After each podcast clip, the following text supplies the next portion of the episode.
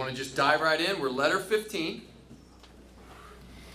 You remember last couple weeks the, the patient has uh, had a little bit of a little bit of a comeback, right? By God's grace, he's come out of that backslidden state. Letter 15 deals with anxiety. Anxiety. I have your attention now, don't I? Anxiety. Such a hot topic right now. Everybody's talking about it, and for good reason. Let's talk about it. My dear Wormwood, I had noticed, of course, that the humans were having a lull in their European war, what they naively call the war. I couldn't help myself. I, am going to try to read larger sections to get momentum, but I can't help it. This is too good. Not. The demon laughs. The people in Britain in World War II, they're calling World War II the war, and Satan's like, what? Why would it be naive for them to call it the war? I mean, what else are they supposed to call it? For crying out loud, it's World War II. I would say, what else would you call it? But from Satan's perspective, that's not the war, is it? No, the war is the spiritual battle that's raging between the kingdom of God and all the forces of darkness aligned against it. So for him, for the humans to say, oh, this is the war, he's like, ah. But Scripture knows. Scripture knows. Do you remember Ephesians 6 where Paul says, put on the full armor of God? Why? that you may take your stand against the devil's schemes. For our struggle is not against flesh and blood, but against rulers, authorities, powers of this dark world, and the spiritual forces of evil in the heavenly realms. If that's not a verse for the 10 year old boys in RAs right now, I don't know what is. Man, that'll get you fired up. But it's right, and it's good, and that's why what we're doing here, remember, matters. This is not just a group of people in 2023 looking back uh, over a, a decades old book we are engaged in spiritual warfare. That's why Screwtape says it's naive to call, no matter what kind of earthly war, what kind of scale, the war, the ultimate war we're in. Okay, but anyway, there's a lull in the war. And I'm not surprised that there's a corresponding lull in the patient's anxieties. Now, do we want to encourage this or to keep him worried? Tortured fear and stupid confidence are both desirable states of mind. Our choice between them raises important questions. I think that's interesting. Tortured fear would be the constant anxiety. The other option, stupid confidence, is what we call the ostrich's head in the sand way to look at life. When the ostrich gets scared, they say, who knows, this may be legend, but it buries its head in the sand. Why? Because down here, there's no danger. there could be a predator coming right at it, but if the ostrich just buries its head in the sand, right, that's stupid confidence. That's just blind optimism. What's interesting to me is that we, we think all the time like anxiety is what anxiety or blind confidence in the future satan would always choose anxiety. Actually as always he doesn't care. Both have their advantages. As long as he can separate you from the enemy he doesn't really care whether he uses it through anxiety or through a lulled kind of complacency. So he is now about to do a deep dive into concepts like time and eternity. It is very thick but it will reward you. It is really important. So, for those of you who are just now crashing from the sugar high of those amazing cupcakes, I don't know what to tell you. Uh, good luck. But we've got to get through. I'll read, the, I'll read a big chunk of this paragraph and then we'll, we'll try to understand. It will reward us. See, the humans live in time, but our enemy destines them to eternity. He therefore, I believe, wants them to attend chiefly to two things to eternity itself and to that point of time which they call the present. For the present is the point at which time touches eternity. Of the present moment, and of it only, humans have an experience analogous to the experience which our enemy has of reality as a whole. In it alone, freedom and actuality are offered them. He would therefore have them continually concerned either with eternity, which means being concerned with Him, or with the present, either meditating on their eternal union with or separation from himself, or else obeying the present voice of conscience, bearing the present cross, receiving the present grace, giving thanks for the present pleasure. Okay, that is a thick section. Go back to that sentence. The present is the point at which time touches eternity. Why? How is the present the point at which time touches eternity? Obviously, there's no way I can depict eternity, right? But the present moment is that intersection that is most like eternity. It is, he says, of the present moment, and of it only. Humans have an experience analogous to the experience which our enemy has as a reality of, of, of as a whole. In it alone, freedom and actuality are offered then. Okay, what makes the present moment like eternity? Because it gives you two things that are true of eternity. And therefore, in the present moment, he says, humans get as close as they ever can to feeling what God feels in all eternity. Let's do freedom first, then actuality. This is thick stuff. I promise it'll reward you. Here's freedom first. Watch this. In this moment, right now. How many of you knew I was going to do that? Jackie? Yeah. Anybody else? I didn't even know I was going to do it. And I don't know what I may do next. But I feel total freedom in this moment right here. Sorry, that's a bad example because that snap was three seconds ago. I meant to say right now. Sorry, that's a bad example because now that's gone and I can never change it. What I mean is right now. Sorry, that's now gone. So obviously that won't work as an example. But I need to demonstrate that right now, I could keep doing this forever, but you understand the freedom is only right now. But in that moment, I feel this freedom. Second thing is actuality. I can't undo any of the things in the past. I don't know what's going to happen next, but I have that freedom. And I have actuality. Actuality is defined noun, actual existence, typically as contrasted with what was intended, expected, or believed. For example, the sentence, Oh, I was surprised because the resort looked as impressive in actuality as it did in the brochure. We're surprised by that. In other words, the, the, the, the actual fixed state of the thing, regardless of what you expected it to be, or what you hoped? Let me ask you, your past, is it everything you wanted it to be? Well, you'd say there's some things I want. Whatever it was, it was. The future, you might expect it to be something great. It, it, it may be what you hoped. It may be better than what you hoped for. It may be worse. But it only is what it is when it is. I thought of this sentence. I wrote it down I'm proud of it. And I want to now read it to you. It was what it was when it was, and it will be what it will be when it will be, but it only is what it is when it is. I don't stop! I need this, guys. Yeah. Drop the mic. I totally, I missed a moment there. Uh, what, what am I saying? The past is locked in and the future is unknown. But imagine from God's perspective, it's an analogy, it's not perfect. But imagine he sees all that is right now in front of him and he has total freedom. He is not bound by time. Little thought experiment. By the way, that's why he says to Moses at the burning bush when Moses is like, What if I go to the children of Israel and I ask them your name? What am I supposed to tell them your name is? He says, Yahweh, which is Hebrew for I am who I am, or I will be who I will be. Eternally present. God feels this sense of ah! like that freedom and that actuality to know what things actually are. He feels that, if you will, in an eternal present. Okay, let's do a thought experiment.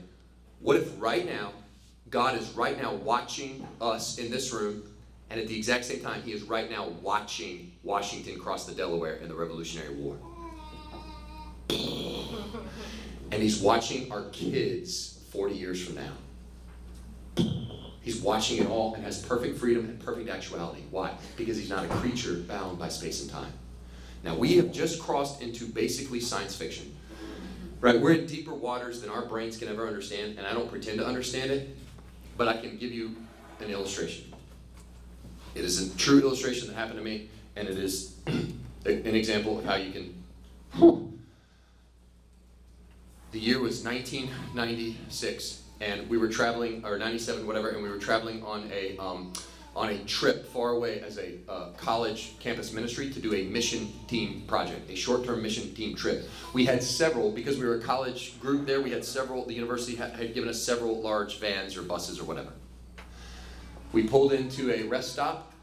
We pulled out. We got an hour away from the rest stop, and this is very important This is before cell phones. I can't stress that enough. This otherwise the story will make no sense to you if you assume cell this is before cell phones. An hour down the road, panicked. So they're coming to the back of the bus and everybody's talking. What's going on? The campus minister who took us had a little toddler, whatever, maybe four or five year old girl. She was on the bus. She is now not on our bus. We either left her an hour ago at a rest stop, that's going to be traumatic, or she got on another bus. Several people are pretty sure she got on another bus. Other people are not so sure. And there's no cell phones. Apparently, we didn't have CBs, like whatever. So, what do we do? The buses have been separated. I don't know. What, whatever fill in the plot holes here, but you get the point. They come rushing back to me and they're like, hey, Tom, let's ask you, let me ask you a question. I had, I had agreed to be like the, like I was the guy giving the devotions every day, so I guess I thought I, that was also a resident theologian. And they were like, what do we do? Can we pray now that God in the past put Betsy on the right bus, even though it's already happened? And I was like, well, if I understand the laws of the space time continuum, and I don't, uh, then I would say, obviously, what we should do is pray to the God outside of time that He would answer proactively the prayer that He knows we're going to pray retroactively, and He would be merciful to answer that which we hadn't prayed yet because He knew in the past we would now pray it. I'm making stuff up, obviously. I then proceeded to pray the world's weirdest prayer. Dear God, we come to you now on behalf of then and hopes for a good future. And we pray, oh God, that you found it in your heart to answer this prayer, which we trust you can see outside of space and time, and that little Betsy got on the bus knowing that now she is or isn't, but in whatever case, you're answering retrospectively for the prayer that you're going to ask, and we ask it now in Jesus' name, amen. You see, it was a weird thing. Okay, we go on. Now, I know, I know you, I know, yeah. See, that's how you tell a story. You leave them wanting a little more. You know, if you'll come back next week, I'll let you know whether Betsy. Uh, but no, she she sent us an email 20, 30 years later. Turns out had a great life. Uh, not with us. Uh, so imagine our delight imagine our praise to God when we pulled over, got the other bus's attention, and realized that Betsy didn't tell anybody, but she had gotten on the other bus. Now, did God? I, I don't know. I don't know. But I know that God stands outside the bounds of time and eternity. And it's occasionally probably a good thing for us to remember that He is not a creature, He's the creator. So, of course, we're going to be surrounded by these things that our brains can't understand. All I want you to see is we're most like God when we turn our attention to two things eternity or that present moment right now. Well, that one's gone. But right now, the present, being present. Be where your feet are, right? Be, be all, wherever you are, Jim Elliot said, be all there. Turn our attention to the present or eternity, which is to say, thinking about God. Those two things. Uh, that's that sentence about he would therefore have them continually concerned either with eternity, which means himself, or the present. Okay, got it? So, what is Screwtape's job, on the other hand? Let's continue. Our business, you might guess, is to get them away from the eternal and the present. Well, based on what we just read, what are the demon's two options? He, eternity is what God wants us focused on, or what was the other one? Anyone? Yeah, good. The present. That's right. It's a gift from God. That's why they call it a present. And uh, and Satan then has two options. What is not eternity and not the present? He's only got these two options. He either then wants to get you focused on. There's only two options, right? Think think Christmas Carol, uh, Ebenezer Scrooge. He can either get you focused on the past or the future. It's the only other two options, and those are the ones he addressed. He spends about two seconds on the past because he quickly points out it's not a great, it's not a great, not great grounds for temptation. He'll tell you why. With this in view, we we sometimes tempt a human, say like a widow or a scholar, to live in the past. But this is of limited value. For they have some real knowledge of the past, and it has a determinate nature, and to that extent resembles eternity. So, in other words, listen, every now and then it might be good temptation to get someone to live in the past so that they can't move forward. Imagine getting a widow so down in the dumps and so full of depression and despair over grief, maybe even some self pity, that she can never move forward. Oh, okay. Or like a scholar who can't love the people he's with because he resents them for them not being into 16th century French poetry like he is. Yeah, he's living in the past, you know, he needs to kind of move. Okay, occasionally. But it's not a great temptation because even though the past doesn't have that freedom, it's locked in, it does have this. It does have actuality. It is of a determinate nature. So it really happened. So as you might have guessed, Screwtape, he might try to get you to live in the past, but mostly. I, uh, there was this ridiculous movie that came out uh, that didn't really have a plot, but for some reason everybody kind of uh, called Napoleon Dynamite. And when I think of stuck in the past, I always think of Uncle Rico. It's this old guy who still thinks we would have taken state football. We should have taken state, you know. Um, but I think anytime you can uh, you can talk about the space-time continuum and Uncle Rico in the same book. I really think you're, you've got range. Anyway, uh, uh, Screwtape probably won't mess, leave, keep you leaving in the past. He'll probably do this future, and the rest, and that's that's what the rest of the letter is about. The future. It is far better to make them live in the future. Biological necessity makes all their passions point in that direction already. So that the thought about the future inflames hope and fear. Also, it is unknown to them, so that in making them think about it, we make them think of unrealities. All those things you're anxious about, guys, they haven't happened. They may not. They're unrealities. Okay. In a world, the future is, of all things, the thing least like eternity. It is the most completely temporal part of time. For the past is frozen and no longer flows, and the present, well, we talked about that. It's all lit up with eternal rays. Again, this is thick stuff, but stay with it. You're doing great. In other words, get these humans to live in the future. Biological necessity has already helped you. Humans have to think about what will we eat? Will we have food to eat tomorrow? Will we have shelter? Will we have clothing? Will our basic needs be met? Screwtape says biological necessity helps you because those are legit necessities. But here's the thing watch this.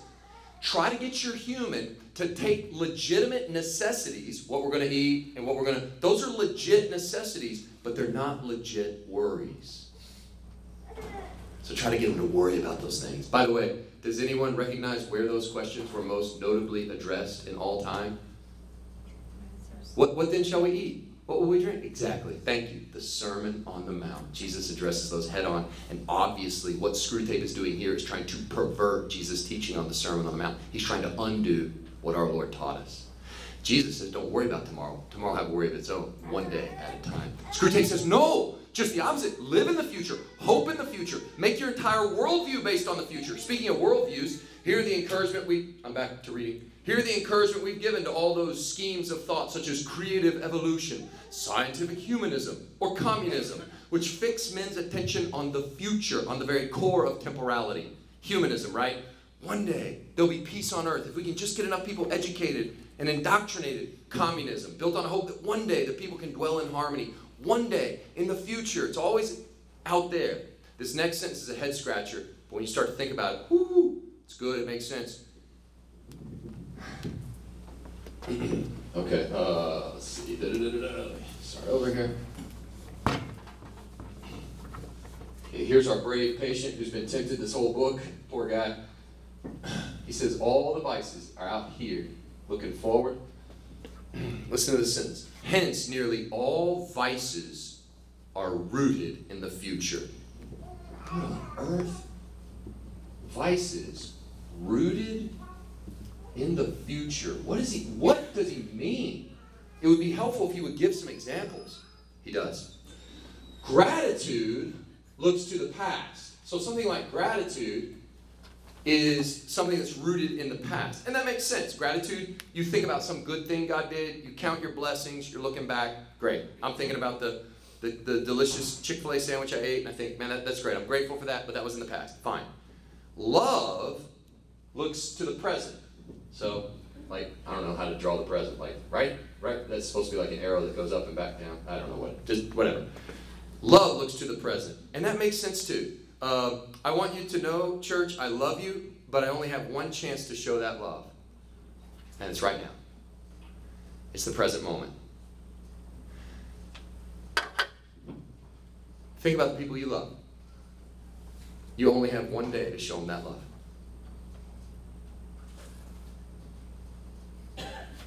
Don't believe me? no matter how much money I have, no matter how much skill I have, nothing will allow me right now to go back and love my kids when they were toddlers. I had a chance to do that. See? Hopefully I did it well. But I can't go back and love my kid as a toddler. And watch this. I can't love my kid in the future. Watch this. Hear me clearly on that. I can't love my 40 year old daughter when she's got a couple of my grandkids. I can't love those grandkids now. I don't even know. I don't even know little little Vladimir and I don't, know, I don't know. Hopefully not Vladimir. Like there's literally infinite names on the planet. Why? What is going on up here that it's not going to be that good, sure. Okay, moo moo, or whatever they end up calling. Actually, that's a good segue. We can begin to prepare to love them now, but that preparation of loving them in the future is an act of present love. See? I only have one day. So, to my wife Jackie, who I love, I have one chance to love her today. Now you would say, so are you saying are you saying you won't love her tomorrow? I will. But guess what? When it's tomorrow, guess what technically it will be? Today. Today is the only day I have. It's the only freedom and actuality I have to love that person. So if I'm going to show an act of virtue, I can prepare today to love someone in the future, right? But those are virtues. They look to the past or they look to the present. But I just want you to think about that. It, it, you have today to show that love. But all vices, hmm, all the vices are rooted in the future. Here's his first example. Look at the book. What does it say? First example. It's a big one. Fear. That is 100% rooted in the future. It is. You are afraid of something that's going to happen, or won't happen, or will fail to happen, or you're just certain will happen, and it's out of your control, or it is in your control, but you don't know if it will happen right, or what if, what if, what if, and yet not a single one of you fear the past. You never thought about that, but you don't fear the past. It's not rooted in the past. How, if you have a job you love, let me ask you, are you scared to death you'll never qualify for the job you love? What are you talking about? I just told you I have it. I know. Are you scared you won't you won't be offered that job? You're not hearing me. I literally have it. I know. Doesn't it drive you? Doesn't it keep you up at night thinking you won't get it? What, what do you know? To a college student, to students in college right now, do, are you scared to death you won't get into the college you're currently at? I mean, unless you're like, yeah, I really faked my resume. Like, unless that, right? No, of course it's not. Because you're like, because I'm in. Exactly. But watch this. Remember when you were a senior in high school? You did have that fear. Why? Because it was out in the future. See, you don't fear stuff that you've already successfully made it through. You fear the stuff out there in the future. Fear is rooted in the future. What about avarice? Avarice means extreme greed. It's it, it avarice is out here. Right? Greed. Why? Because it's not gratitude for what you have, it's a longing for what you could have, what you're gonna have, what you'll even disobey God to get out there in the future. I gotta have it. One day it's gonna be mine. Lust and ambition look ahead. He comes back to lust, so we will too. But ambition, sure enough, not being content with where you are, where you want to be, conversations you will have, schemes you'll need to hatch. And then he returns to lust because he anticipates an objection. People may say, wait a minute, I'm tracking with you. I understand what you're saying. All these vices are rooted in the future. Ambition and lust. And somebody might say, no, I disagree with lust. Uh, that's an exception. That, and here's why they would say that. Um, because lust is a passion, and so it's very much rooted in the present. That ecstatic moment of pleasure is experienced in the present moment, so it is a sin totally rooted in the present. And Screwtape says, no, Nope. Do not think lust an exception. When the present pleasure arrives, the sin, which alone interests us, is already over. The pleasure is just a part of the process which we regret and would exclude if we could do so without losing the sin. It is the part contributed by the enemy and therefore experienced in a present. The sin, which is our contribution, looked forward. I want to explain this. Obviously, it's the topic of lust, so I want to address the topic with some modesty. So let me use the illustration of lusting as desiring to feed an appetite. And let's use the illustration of like lusting in that sense. Lusting after a chocolate cake that your coworker has brought for his dessert. Fair? So it's not your cake, and in addition, your doctor has put you on a strict diet. So it won't be a perfect analogy, but I think it'll be helpful because I understand you know, there's some teenager in here, yeah, whatever. But you can draw the parallels, I think, to sexual immorality or lust. How is that desire for chocolate cake rooted in the future? Simple. Think about it. You start with a desire. It's an unhealthy desire. The cake is not yours. Remember, the doctor said you'll be harmed. You suppress those voices, which are true, and you think about instead how wonderful that cake would be in the future, and it could be yours. So you fixate on it. You hatch a plan on how you could take it. You fantasize about taking it. You dwell on it. You rationalize it. That's the key. You rationalize it. You say things like, you know, it's, not, it's really not that big a deal. Nobody's going to miss the cake. Besides, my coworker doesn't deserve that cake. I do. Eventually, you decide, I cannot trust God with my future. God, I don't know if I can trust you to fulfill this appetite. The craving is just too strong. So you steal the cake. You take it. You eat it. And watch this. Once the sin is committed, the eating of it, the pleasurable part, by then the sin is over. Once you've tasted the cake. The pleasure of eating it, like all pleasures, watch this, is God's invention. And the pleasure is obviously what makes it tempting, right? We wouldn't fall into sin if there weren't a, a bait, some temptation. So what Satan wants you, what Satan will do is he will take a good God created pleasure and twist it or pervert it or try to tempt you to get that pleasure in an illicit way and what he wishes, what Satan wishes is he could get you to go through all that sin and, and not even get the pleasure. And that's what he means when he said the pleasure is just a part of the process which we regret and we would exclude if we could do so without losing the sin. See? But the, it was the sin part that looked forward. Vices are rooted in the future. So let's review his point. That's why God wants people focused on him or on that present moment. Screwtape wants humans always focused on the future. Even humans with an incredible mohawk like this guy right here. All right. Now, before he concludes the chapter, he has to clarify. It does not mean that. A, does that mean a Christian should never think about the future? Oh, come on. Of course not. Read the next paragraph. To be sure, the enemy wants men to think of the future too, just so much as is necessary for now planning the acts of justice or charity, which will probably be their duty tomorrow. Uh, we say probably because none of us know the future, so we say things like, if the Lord wills. But th- that's what it means. The duty of planning the morrow's work is today's duty, though its material is borrowed from the future. The duty, like all duties, is in the present. This is not straw splitting. Some of your copies have a typo, which is always fun to see in a publisher. They make mistakes too. Uh, some of yours say this is now straw splitting. Anything after 1955 has this is now straw splitting. This is straw splitting. It's supposed to be this is not uh, straw splitting, I think.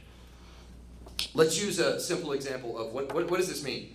Um, when he says he doesn't want you rooted in the future, it doesn't mean Christians never think about the future, right? I mean, you got to have a savings account, right? You got an emergency fund. You got to save for retirement. Of course, that's just wisdom. Uh, in Luke 5, when Jesus first finds the disciples, those, those fishermen, it says, are washing their nets. What are you doing? After a, hard night, after a hard night's fishing, you clean out all the debris from your net, and then you lay it out on those hot, sandy beaches to dry all day, and they'd be ready for you tomorrow. If you go out to fish tomorrow and you got nasty nets that have been sitting there all night, trashy, you won't be able to do your job of fishing because you'll be spending all your time cleaning the net. So preparing the nets for tomorrow is actually today's work. That is taking thought for tomorrow in a legitimate way. Uh, that, that's not sin.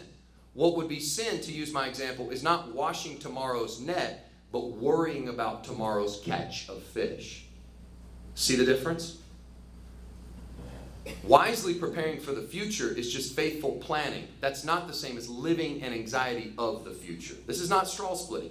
God, what God doesn't want is to give their hearts away to the future. That's what he says. Let's continue. He does not want men to give the future their hearts, you know, to place their treasure in it. We do. His ideal is a man who, having worked all day for the good of posterity, if that's his vocation, washes his mind of the whole subject, commits the issue to heaven, and returns at once to the patience or gratitude demanded by the moment that is passing over him.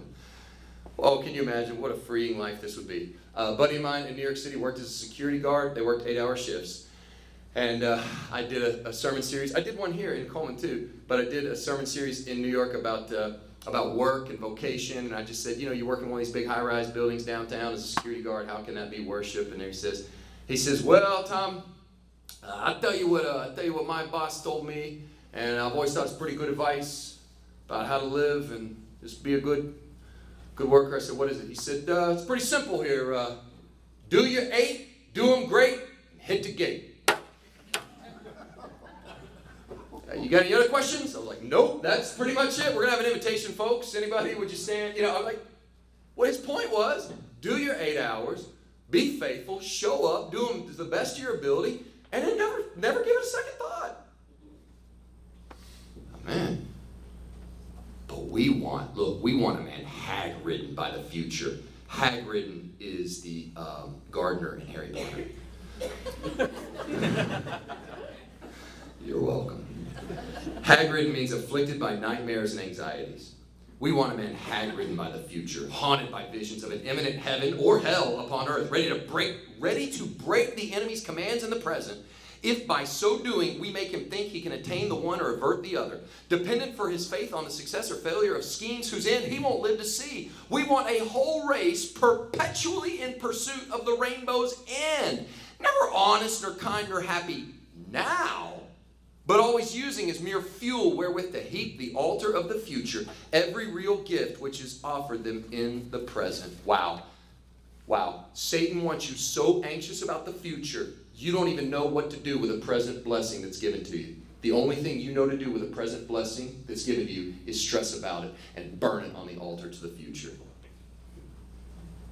You can't even enjoy the present blessing. You, you heap that up as more fuel for your anxiety about the future. Now, some of you, this is hitting you right where you are. You're like, yes, that's it. What do I, what do, I do? I, would word it like this. Um, there's, a, there's a quote trying to be conscious of the time. Worry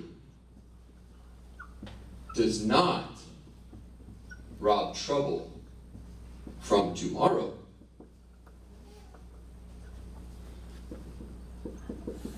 But it does sap joy from today. And that was said by the internet. Literally, it's everywhere. It's cheesy and it's on a meme, but it's not wrong. Worry does not rob trouble from tomorrow, but it does sap joy from today. Well, he comes back to the question that started the whole letter. Should we have a human naive and blind, filled with hope, or anxious about how terrible? Uh, I should say filled with a kind of blind, naive hope. I should clarify. He said it doesn't matter. Just keep him living in the future. It follows then, in general, and other things being equal, it's better for your patient to be filled with anxiety or hope, it doesn't matter which, about this war, than for him to be living in the present.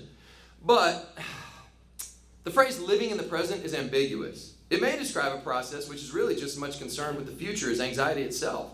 Your man may be untroubled about the future, not because he's unconcerned with the present, but because he's persuaded himself future's going to be agreeable. Well, as long as that's the real cause of his tranquility. His tranquility will do us good. It's only piling up more disappointment, and therefore more impatience for him when his false hopes are dashed. If, on the other hand, he is aware that horrors may be in store for him, and he's praying for the virtues wherewith to meet them, and meanwhile concerning himself with the present, because there and there alone all duty, all grace, all knowledge, and all pleasure dwell, oh, his state is very undesirable and should be attacked at once. Uh, so good. He's saying there, there's a way to live in the present that means I'm trusting God and I'm praying whatever comes. I'm not naive. There could be trouble, but I'm praying, God, give me grace to face it when I come. Until then, I'm not going to worry about it. I'm going to trust you for my daily bread. That's different than the living in the present. Living in the present, like living for the moment, like spring break, YOLO. Like I'm living for the present. Who cares what terrible consequences I make that may really alter my life in a bad way? You know, that's, not, uh, that's a very different way of living in the present. That's what he's saying. Besides, you can only do those good deeds today. That goes back to what I said. You can only do your duty to God today. You can't do tomorrow's duty. You, you, you can only receive grace from God today. You can't receive tomorrow's grace, and so on and so forth. That's why Jesus said, Give us this day our daily bread. Here again, our philological arm philology is the study of language, words, has done good work. Try the word complacency on him. But of course, it's most likely he's, quote, living in the present for none of these reasons, just simply because his health is good and he's enjoying his work. The phenomenon would then be merely natural. All the same, I'd break it up if I were you. No natural phenomenon is really in our favor. And anyway, why should the creature be happy? Your affectionate Uncle Screwtape. So good. I absolutely love letter 16, and so I'm not going to give a lot of intro. Let's just go to it. It's awesome, it's fast paced, and I think we can do it in 9 minutes and 28 seconds. Here we go. Letter 16 is all about church hopping. Church hopping. Bouncing around from church, church, looking for every church in the neighborhood. Here we go. My dear Wormwood, you mentioned casually in your last letter that the patient has continued to attend one church and one only since he was converted and that he's not wholly pleased with it. May I ask what you're about? Why have I no report on the causes of his fidelity to the parish church? Do you realize, unless it's due to indifference, it's a very bad thing? Surely you know that if a man can't be cured of church going, the next best thing is to send him all over the neighborhood looking for the church that suits him until he becomes a taster or connoisseur of churches. Ooh, shot, shot, shots! Shots fired. Okay. Church hopping was just as much. Don't worry, I'm gonna. It's gonna come around the pastors in just a second. Church hopping was just as much alive in Lewis's day as it is today, and Screwtape wants to encourage it. Why? The reasons are obvious. In the first place, the parochial organization should always be attacked because being a unity of place and not of likings, it brings people of different classes and psychology together in the kind of unity the enemy desires. The congregational principle, on the other hand, makes each church into a kind of club. And finally, if all goes well, into a coterie. That word means clique or faction. In other words, Screwtape is saying the kingdom of God was actually better off when you had, in a neighborhood, you had one church. And period. That was what he calls the parochial model. Okay? Within a parish, you had you had a church. You went to that church because that's how far you could take a walk or ride your horse and buggy if the creek don't rise. Anybody know what I'm talking about? Like that, that's it. That's the church that you could legitimately get to. What about worship style? Or the preaching? What if you didn't care for the kinds of people or the style of music? What would you do then? To quote my mom when she was passing out Halloween candy, you get what you get and you don't pitch a fit. That's it. You had a church. So if you're like, well, I don't, I don't, really like that preacher, I don't really like that program. They didn't do it. They didn't do a buggy and treat and or whatever. I was thinking of trunk or treat, but they had buggies. The point is, you. It's like you better learn. Well, they really hurt me. Well, okay. What are you gonna do? Well, I'm gonna take my ball and go home. I'm gonna go to the church down the down down the. You're right. We better learn to love one another. There's no taking your ball and going home. There's no other church to go to. There is no church next door. Over time, congregationalist approach. Over time, more churches sprang up. And Screwtape wants to use that to his advantage. I don't think we can go back, even if we wanted to, the old way. So it is what it is when it is. He wants to use that to advantage to make church a consumer thing. So the worshiper becomes a consumer looking for the best quote unquote religious product dispensed at the cheapest price to them and their family. You see how that's satanic, right? Well, there's more. In the second place, the search for a quote suitable church makes the man a critic where the enemy wants him to be a pupil.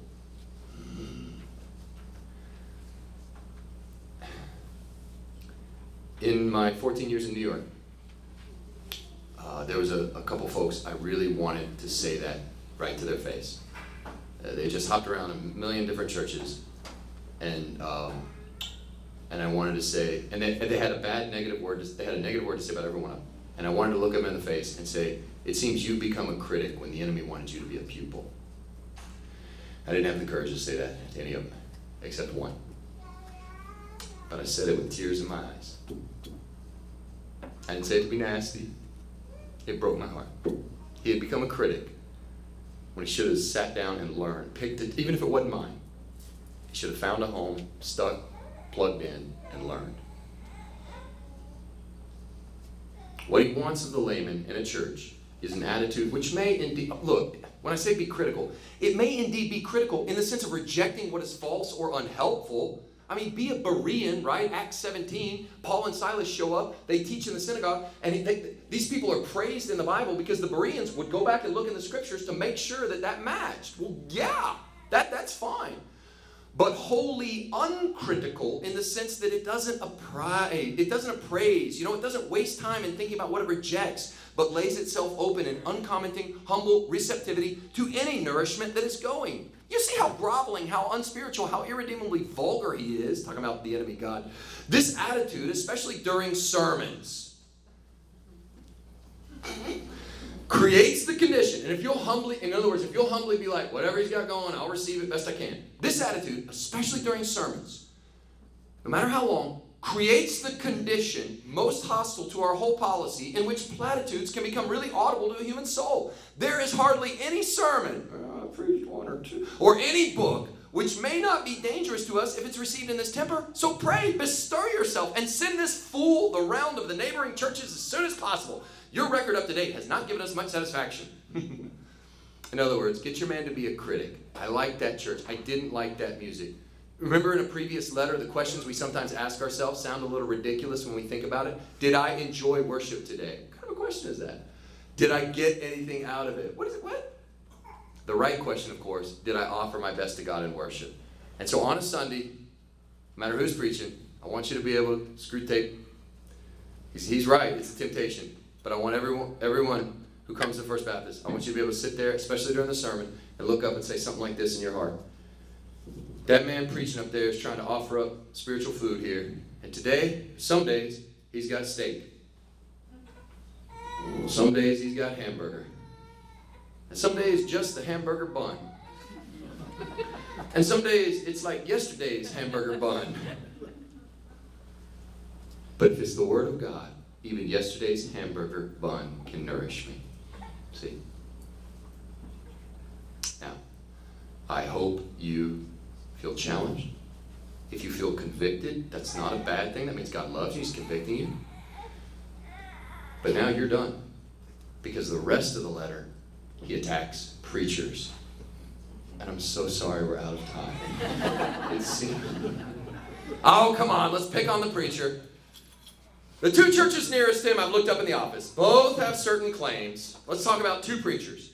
At the first of these, the vicar, that just means the minister, is a man who's been so long engaged in watering down the faith to make it easier for a supposedly incredulous, that means unbelieving, and hard headed congregation that it is now he who shocks his parishioners with his unbelief, not vice versa. Oh, he's undermined many a soul's Christianity. His conduct of the services is also admirable. In order to spare the laity all difficulties, he's deserted both the lectionary and the appointed psalms, and now, without noticing it, revolves endlessly round the little treadmill of his 15 favorite psalms and 20 favorite lessons.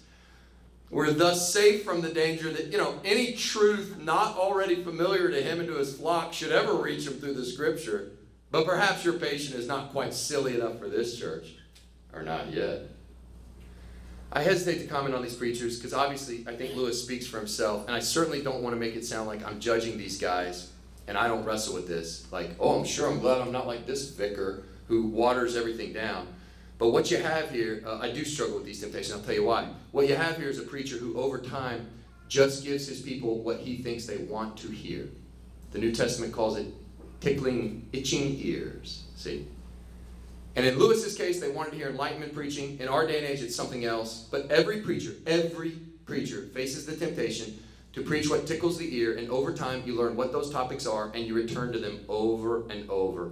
And without noticing it, we suddenly find ourselves on a treadmill of sort of Pastor Tom's 15 favorite Psalms and 20 favorite lessons. Says, I'm not above that temptation. I know I'm not above that temptation. So, a safeguard, you may not have ever thought about this, but a safeguard to guard the flock and the preacher, for me, is to not preach topically, but preach through an entire book. Now, I have nothing against the topical sermons. If done well, they're also very scripturally grounded. But by preaching through a whole book, so, and I occasionally will do a topical series. Again, nothing wrong with that. But, but For me, it's a safeguard. It does two things. One, if you preach through a book, it tends to nudge you into corners of Scripture you otherwise probably wouldn't go. I promise you, in all of my ministry, if the Lord tarries and I'm allowed to minister for many more years, nothing would ever make me preach on Daniel chapter 7, the apocalyptic vision. It's just such a weird chapter. I have no idea what's going on, except for the fact I was preaching through Daniel. That's the only reason I went there. Some of you are like, I'm looking that up tonight. That sounds juicy. Yeah. Um, but it nudged me. If I were, if it were up to me, I'd have been like, let's preach on Daniel. So, oh, exile, Shadrach, fiery furnace, writing on the wall, lion's den, Ephesians. Like, there would have been no. Uh, anyway, over time, the second thing, it ensures we get the whole counsel of God, not Pastor Tom's favorite soapboxes. Ironically, you do a topical series because you want to make sure you hit what's relevant. Here's what's incredible. This has happened over and over and over, and I'm convinced this is why we're going to do it this way. When I preach through a book, I cannot tell you how many times I come to a text, and that text perfectly hits right where we're at as a culture. So, like, you think, well, if I don't preach on anxiety, it's an important topic. So, okay, okay, Lord, I'll trust you. I'm not going to preach on anxiety, even though everybody's talking about anxiety right now. That is like the number. If you want to clicks and likes and subscribes, preach on anxiety. And, it's like, it's what people really need to hear. They want it. It's fine. But I'm going, Lord, I don't have a topic. I don't have a big series on that. So I'll just preach through Matthew. And guess what we get in Matthew chapter 6? Be ye not anxious. And he tells you why. It's like God saying, like, I'll, I'll feed the people the whole counsel of God. Um, so anyway, just a, a, again, I'm, I'm not saying like, whoa, see, I'm not like that. I'm saying the temptation is, we all have it. The other thing is personal. If you do it this way, you have to like I have to keep growing each week about the wonders of a passage. Otherwise, you can just you know recycle. But there's two preachers. Remember? Okay, I want to guard the time. Okay. Wait, is it six forty-eight? Oh, oh, you weren't going to tell me. That was so smart. I thought this whole time, I thought it was 6.50. I set my timer wrong. Settle in. We're going back to them church hoppers. Let's stick on these preachers. Wow, so you see why I thought we had two minutes till time to go. Oh, what a. It's like waking up super early and I overslept and I'm gonna miss, and then realizing it's Saturday. It's like the best feeling ever. Okay. I don't even know what to do with all this time other than waste it. Uh, okay, okay, okay. The other church. Everybody got it? So this guy's like, watered down, tickle the ears. Okay, fine. The other preacher is the opposite. He doesn't care what people think. In fact, he kind of wants to offend. This is the preacher that if the people don't feel guilty or beat up, he figures, I didn't do my job. He's got a great name, too. At the other church, we have Father Spike. the humans are often puzzled to understand the range of his opinions. Why one day he's almost a communist, and the next not far from some kind of theocratic fascism. One day a scholastic, and the next prepared to deny human reason altogether. One day immersed in politics, and the day after declaring that all states of the world are equally under judgment. We, of course, see the connecting link, which is hatred. The man cannot bring himself to preach anything which is not calculated to shock, grieve, puzzle, or humiliate his parents and their friends. A sermon which people could accept would be to him as insipid as a poem which they could scan. Did anybody have to scan poems in elementary school? That's been a minute. Anybody? To scan is when you break down the metrical rhythm of a poem. And this guy's saying, like, he would be embarrassed to preach a sermon that people would like because he's so, like, hoity toity and fancy. He would be embarrassed to write a poem that was so easy you could scan it. You could figure out the metrical rhythm. He wants to be so avant garde and out there you couldn't even scan it. So, okay. It doesn't mean like scan it like with your phone. That's, that's, Lewis didn't have that. He's so ahead of his time. Um, there's also a promising streak of dishonesty in him. We're teaching him to say the teaching of the church is, when he really means, I'm almost sure I read in uh, Maritain or someone of that sort. Jacques Maritain was a French philosopher. I've never heard of him. The point is, he has a lot of problems. And this is what I love about Lewis. Uh, let me ask you, as you think about these two guys, the one guy waters it down, the other guy just fire and brimstone and doesn't care, just wants to shock, and he does it out of hatred. Which preacher would you choose? I hope your answer is like neither. You don't want either one. Yeah. But this, this to me is Lewis's brilliance. He adds this one line. Because when you think, like, like, like, let's say you would choose one over the other, you have your reasons. You're like, well, I don't want the guy who's a hater. Or maybe you're like, I don't want the guy who's watering it down. But you have your reasons. What really makes Screwtape scared to death has nothing to do with those reasons. Look at this last line. But I must warn you, he has one fatal defect. He really believes, and this may yet mar all. That gives me chills because I, I do what Father Spike and the other guy do. I'm a preacher, that's what I do for a living. And every time I read that, it gives me great hope, but it also gives me great conviction. Satan is not and will never be impressed by my sermons. Satan is not scared at all by my cleverness. Satan doesn't care at all about my ability to lead an organization or to fundraise or anything. He doesn't care.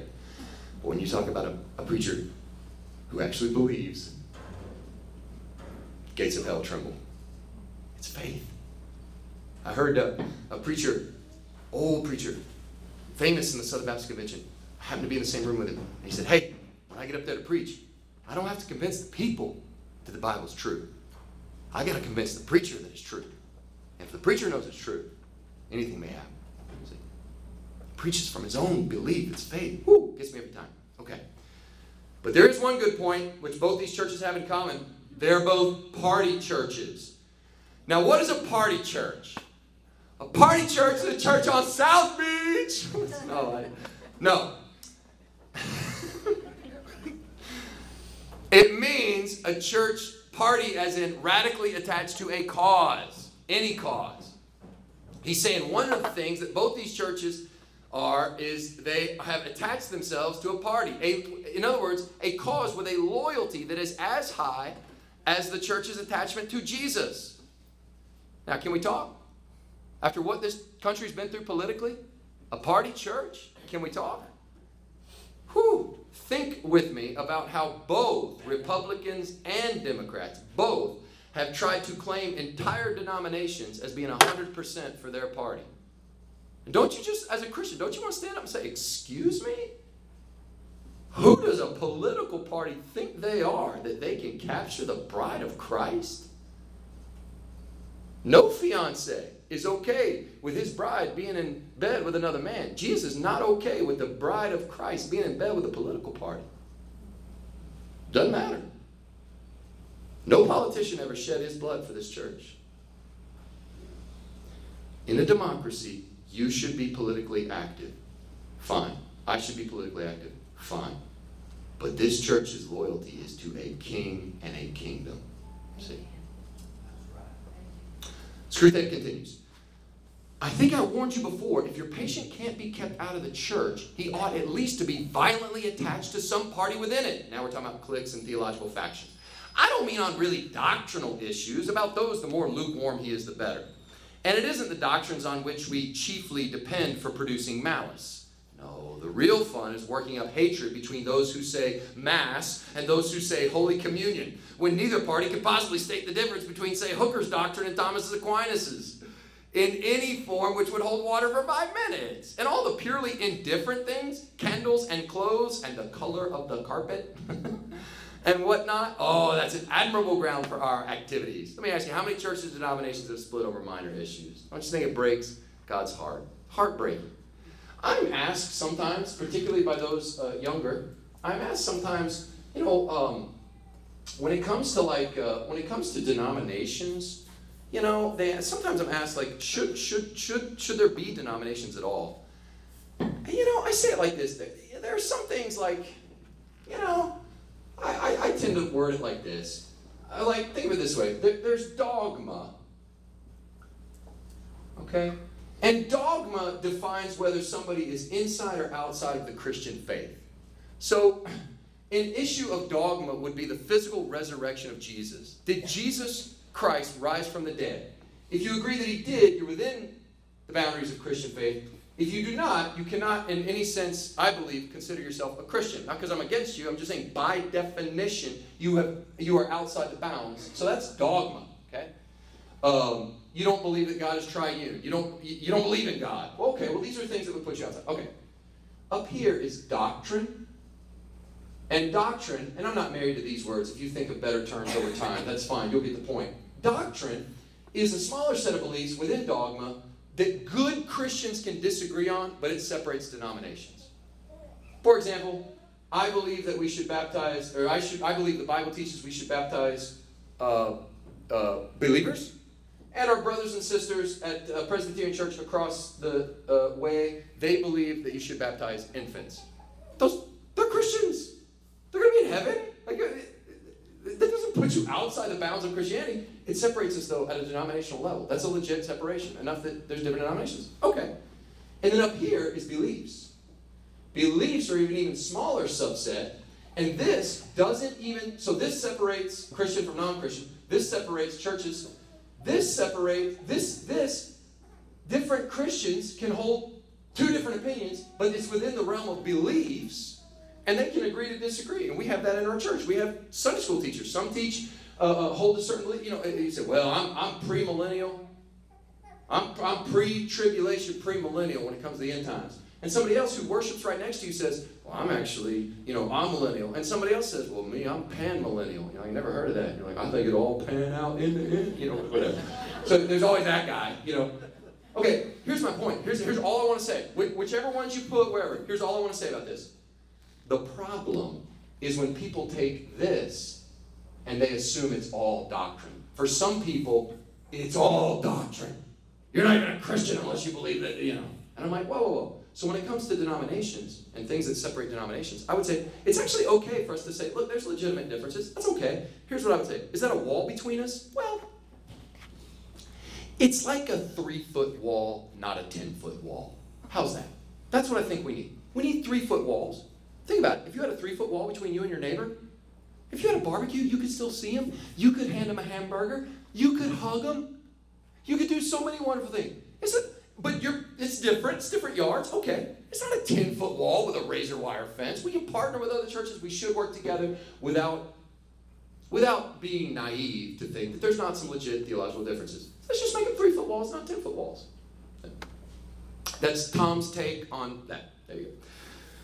Uh, uh, he talks about worship styles and things people split over. You know, you would think, and thankfully the worship wars aren't as fought as much nowadays as they were in the 90s and early 2000s. But you would think like, like Southern gospel music's not my cup of tea. But when I see, sometimes they'll do Southern gospel music, particularly at, the 8 a.m., and I see people come to life. And it's like the glory of God. It's like it's a favorite song. I don't love necessarily that music, but I love them.